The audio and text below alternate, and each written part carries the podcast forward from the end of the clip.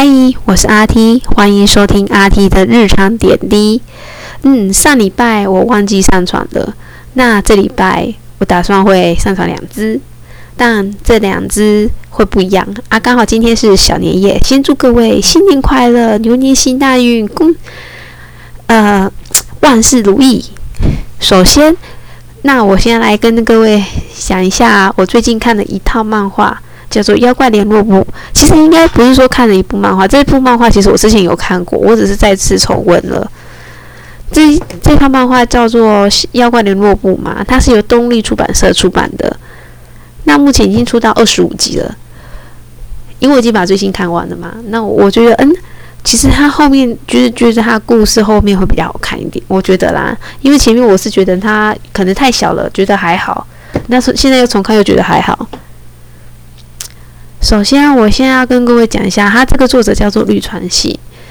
那他他另外一个名字，漫他的名称叫做夏目友人帐。这一个名字应该大家就很很熟了吧？因为他有出漫画，这套漫他有出动画，他的动画目前已经出到第六季喽，很很令人压抑吧？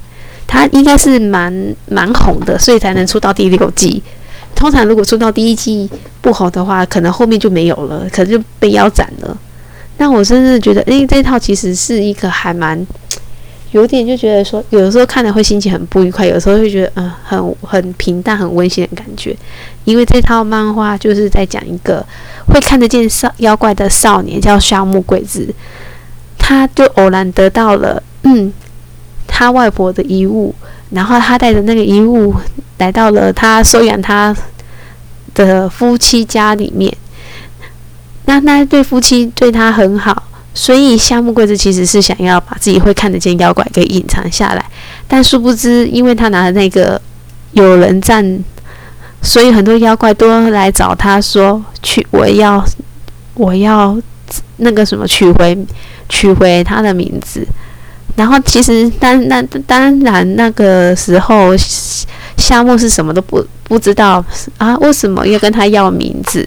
直到他解开了一个叫做“斑”的封印之后，他才只从番的种口中只得知，他夏目林子其实是也是一个看得见妖怪的人。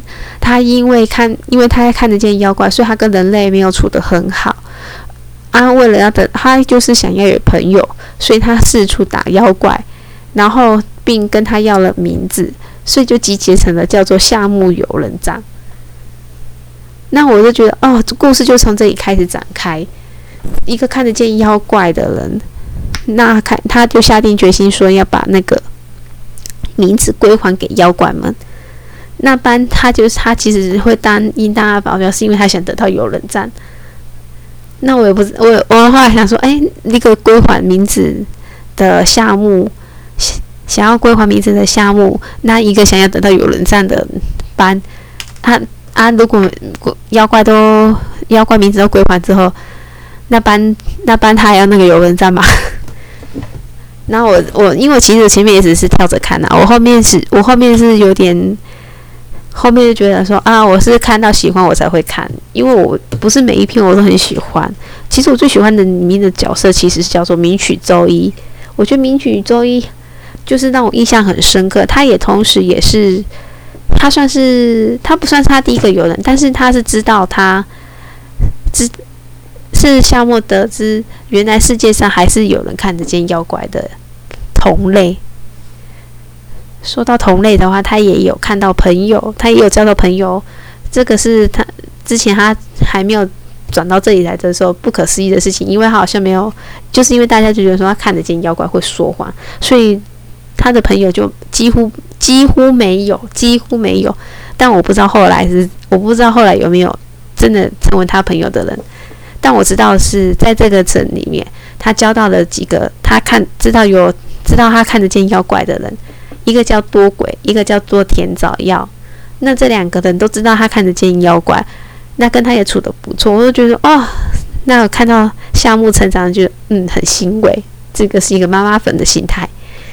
那总而言之呢，其实这套漫画到后面就会有，它其实还蛮多谜题的。